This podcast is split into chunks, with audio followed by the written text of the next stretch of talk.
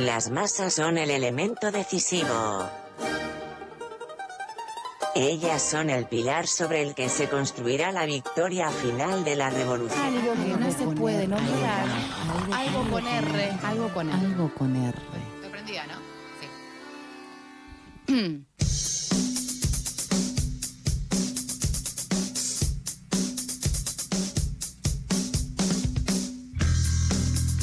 Falta 20, pasaron 20 minutos más o menos de las 7 de la tarde y está la voz que extraño tanto en este momento. Y me, me- me invitaron a esta mesa solamente para hacer esto. Dácil, ¿estás por ahí?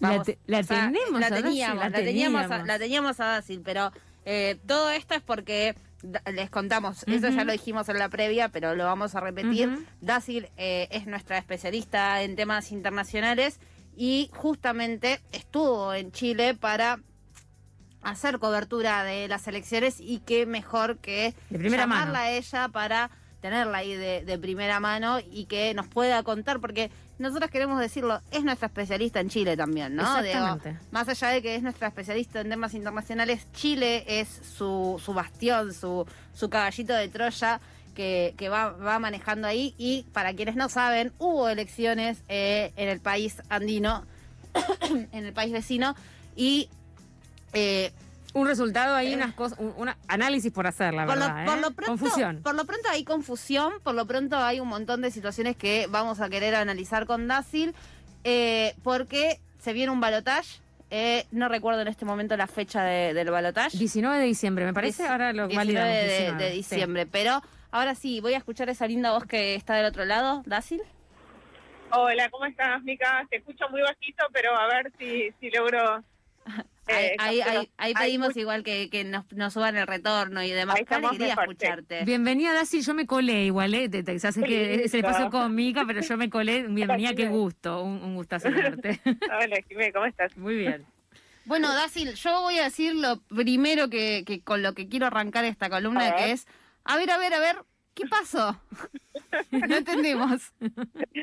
Bueno, las encuestas no se equivocaron tanto. La verdad, el escenario era el que se esperaba eh, en las últimas semanas, porque recordemos que esta elección, esta campaña, una vez que se definieron las primarias, eh, porque Chile tiene primarias muy diferentes a las nuestras, porque no son obligatorias, entre otras cosas, eh, pero ya en esas primarias se perfilaban, eh, se perfilaban los candidatos Ujú. y eh, digamos el, el escenario ahí en un primer momento era que iba a pasar el balotaje entre eh, Boric y que podríamos decir de, de, de la izquierda más centrado a la izquierda de apruebo dignidad de esa lista y el candidato de Sebastián Piñera que era Sebastián Sichel. Pero algo pasó en el medio hubo distintos escándalos.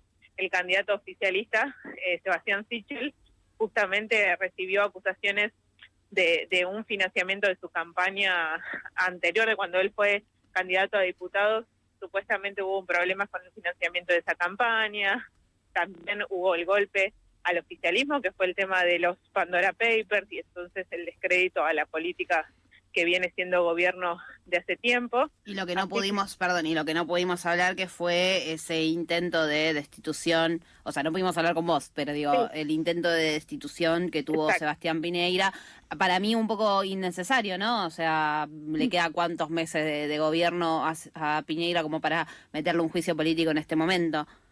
Sí, pero es, viste, como por, por la memoria, por la justicia y por más por, por esa cuestión, y creo que eso también golpeó bastante al candidato oficialista, como decía, y eso también habla de un hartazgo de, de la política, más allá de los altos niveles, los bajos niveles de participación, que lo vamos a hablar si quieren después, pero el tema de, de qué pasó con los, los dos ¿no? El, eh, que fueron gobierno en los últimos cuatro gobiernos presidenciales, o sea, las últimas cuatro presidencias que fueron eh, Piñera, Bachelet, eh, perdón, Bachelet, Piñera, Bachelet, Piñera, Ujú. eh, esos par- estos frentes quedaron, eh, no sé si castigados, pero digamos, no representan hoy en día lo que está buscando la población en Chile, ¿no? Porque quedaron eh, muy relegados en un cuarto y quinto puesto.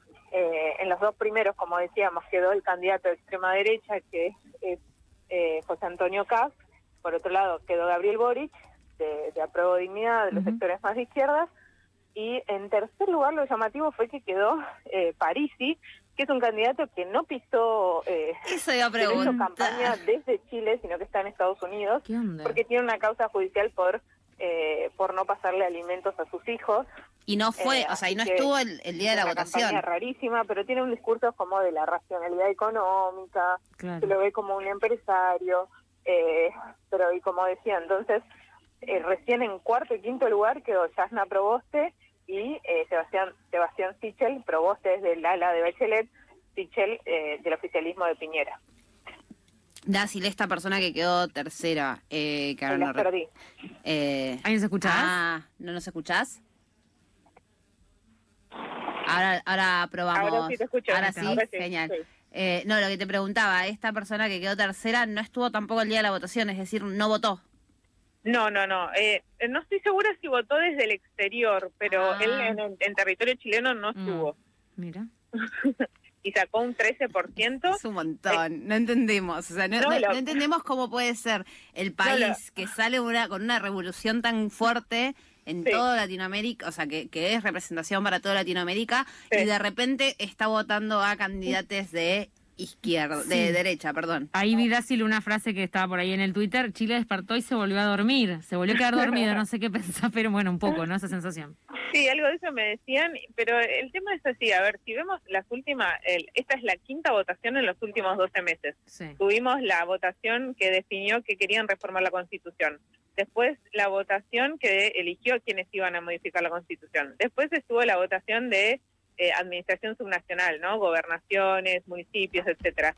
Después estuvieron las internas y ahora estuvieron estas, las presidenciales. Eh, el balotaje va a ser la sexta.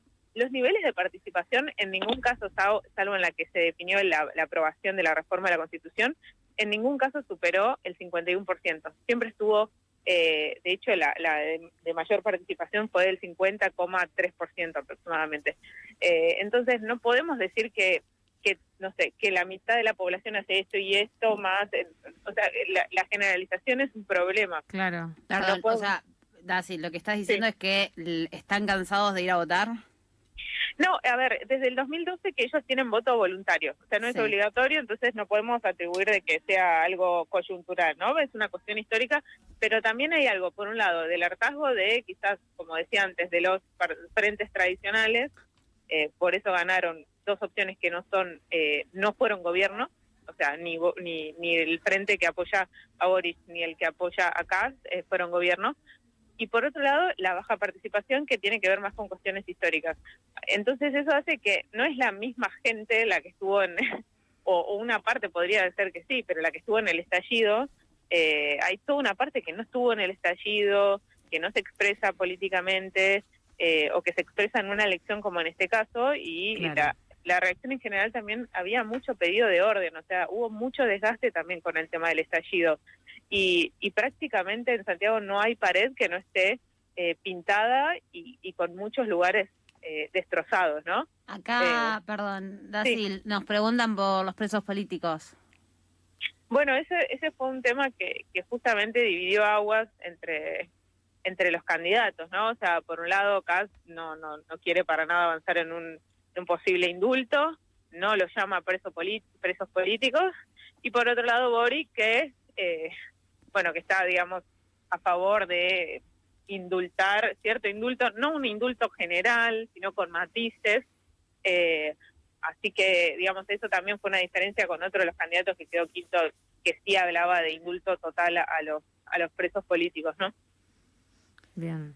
Eh, no sé que no hacemos futurología, Dácil, pero hay alguna, un dato clave también que leí por ahí es que desde la vuelta a la democracia en Chile en el 90, nunca el segundo candidato de la primera vuelta ro- logró revertir ese lugar en el balotaje. No sé qué. Exacto.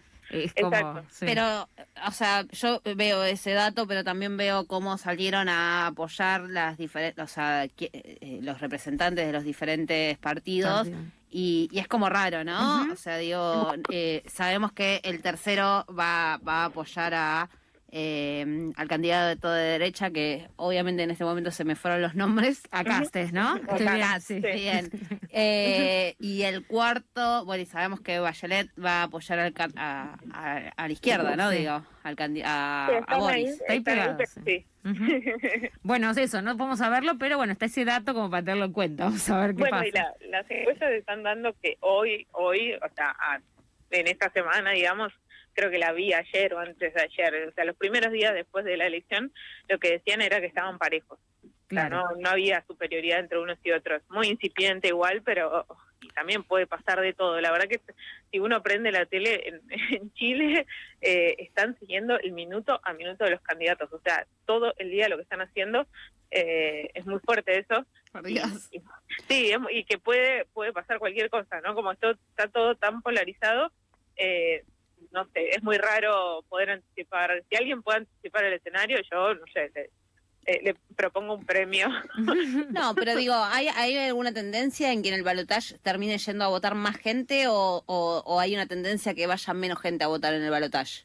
En general sí, siempre hay más gente que, que participa en los balotajes eh, y más cuando ya se sabía desde hace un par de semanas que el escenario iba a ser este, el escenario iba a ser de balotaje, ya se sabía, incluso algunos que me tocó conversar con algunas personas que habían votado por otros candidatos, pero que tenían la determinación de en segunda vuelta, no sé, en el caso de ir por Boric o ir por... O sea, no es que no iban a ir a votar porque habían votado otro candidato en la primera instancia, digamos, ¿no? Esto es una breve muestra, siempre que es muy diferente eh, la región, es muy diferente nada, las distintas situaciones. ¿Y hay algún peso esto de que hablábamos de, eh, no sé, eh, el tercero o, o Bachelet diciendo, o Piñera diciendo vayan a votar a tal? ¿Hay algún tipo de peso? Digo, porque acá, el, no sé, me imagino, ¿no? Nunca pasó, pero el peronismo diciendo vayan a votar a tal, seguramente el peronismo sale a votar eso. Eh, en, en este caso, no sé, lo que diga Bachelet mueve o lo que diga Piñeira mueve? Sí, o sea, lo que digan esos partidos, más allá de si es eh, la figura o no, porque, por ejemplo, hubo Yasna Proboste, que era la candidata del, de Bachelet, digamos, del C sector del, de, de la Unión Democrática y demás, eh, ya se expresaron, dijeron, dijeron que, estaban viendo para hacer un apoyo de todo el partido, que lo están tratando internamente, pero ella ya abiertamente dijo que no va a votar por CAS. Yo creo que esas cosas tienen peso, sin duda, eh, lo que sí no sé si pueden llegar a ampliar los niveles de participación, pero sí tiene peso, tiene peso. Bien, yo tengo una pregunta fácil desde tu lado, estando en la calle, habiendo estado ahí el tiempo que estuviste, no sé fue cuánto fue, pero fue bastante, ¿no? Unas semanas, eh, pero consultarte cómo viste la situación en lo que es, bueno, esto, el movimiento popular, la situación en la calle, tu experiencia ahí en, en el, en el, en, en Santiago, entiendo, estuviste. Sí, en Santiago, solo en Santiago. Bien. Sí, por ahí me, está bueno, va, no sé, yo, yo, insisto, quienes te seguimos. eh, vimos, vimos toda la cobertura que hiciste, hablaste con muchas personas, estuviste en escuelas, digo, en lugares donde se votó. Bueno, ¿cómo es? Eh, eso y algo que me encanta a mí, ¿no? Claramente siempre lo hablamos, a mí me encantan las épocas de elecciones, así que que nos cuentes cómo es. Esa sensación, el estar ahí, como eso, la temperatura, cómo la estabas viendo. Bueno, hubo fue raro porque yo llegué y ya era veda y a diferencia de lo que pasa acá, la veda eh, es, sacan, si hay carteles, los sacan completamente. O sea, era una ciudad donde no había ningún tipo de expresión. Eh, eh, sí, los, sí los grafitis que vienen desde el estallido, pero digo, no había propaganda política de ningún tipo en la gráfica de la calle. Eh, y fue raro porque el sábado era, en la previa, era parecía un día era un día soleado, además como la gente salía como a tomar algo y eso, y no parecía clima preelectoral, pero sin embargo eh, todo, o sea, si charlabas con gente igual estaban en tema y después por otro lado, al otro día, sí, ya en el día de la elección, eh, lo llamativo para mí fue que había enormes, enormes colas, hubo gente que, que me crucé y me dijeron demoré tres horas en votar, eh, o no me pasaba esto desde hace 16 años eh, ver tanta cola así. Eh, y eso fue el dato llamativo también, por eso también hubo escuelas donde eh, incluso eran las 18 y había colas enormes afuera. Y en un primer momento algunos pensaban que era porque había estallado la, la participación y en realidad no fue por eso, porque los niveles de participación fueron iguales que el promedio, digamos. ¿Y eso fue por protocolo? Eh, en realidad el protocolo no era para nada estricto, por lo que yo vi, incluso llegué a entrar hasta la mesa de votación, incluso adentro de... Me, metí porque para poder filmar y demás y hablar con la gente y una persona muy amablemente me, explicó cómo era el paso a paso de la votación eh, y la verdad que era bastante rápido. Lo que sí, ellos tienen unas papeletas que son enormes, eran como una, una sábana o del tamaño de una almohada, alguna de las listas, era enorme. Eh, y entonces yo creo que eso, y eran cuatro boletas, porque eran diputados, senadores, consejeros provinciales y diputados y presidente, perdón. Entonces, eh, ahí hubo un tema con, con, con todo lo que había que elegir. Bueno, tremendo. Eh, está muy bueno el relato para también saber cómo es el tema, ¿no? Elecciones en otros países, cómo se vive eso. Ah, a mí me encanta. Yo, Daci la, tiene clara, que yo le voy a hacer preguntas cuando, eh, cuando suceda esto. La, el balotage es eh, diferencia simple, ¿verdad? El que más tiene gana, básicamente. No, no hay forma de que no gane uno. Sí, y agrego un dato que no hablamos, que es el tema del Congreso. Eh, cualquiera de los dos candidatos que gane no va a tener la mayoría en ninguna de las dos cámaras. es un dato, por eso Sí, eh, eh, parece, parece pavo, pero no lo es. Es muy importante que no vayan a tener mayoría porque quiere decir que no pueden aprobarse leyes como... Igual es normal, ¿no? Que no tengan mayoría. Digo, no, el tema es la gobernabilidad, porque al ser dos extremos tan, eh, digamos, tan opuestos, eh, se les va a complicar la gobernabilidad y por otro que está en funcionamiento la, la, Convención Constitucional que está redactando la nueva Constitución. Y si llega a ganar CAS, él ya dijo que va a rechazar totalmente la nueva Constitución, porque recordemos que cuando se termina de redactar la Constitución hay un, una instancia que es un plebiscito más para que la población diga apruebo o no esta nueva Constitución. Está bien, pero el presidente, o sea, por sí solo no puede puede hacer campaña para que toda la gente eh, que lo votó y que, no quiere un cambio constitucional vaya a votar a ese plebiscito y diga rechazo a esta nueva constitución. Bueno, pero no sé, no podemos hacer futurología, ya hablamos de esto, las ciencias sociales no nos dejan hacer futurología, pero más allá de que las ciencias sociales no nos dejan hacer futurología, digo, eh, está, digo, sería como raro que si ya votaron un cambio a la constitución que de repente no gane o ese plebiscito no gane, pero bueno, nos falta mucho. Si, gana ese presidente, igual no, me resultaría raro. No, sé, no sé, esperemos que no. Voy a decir algo que está mal, me parece muy lindo el candidato Boris, el Boric, así que eh, espero que gane solamente para ver mucha mucha fotografía de Boric. Eh, también aparte, pero no importa, eh, esta era mi parte que... sí, total, hay que decirlo.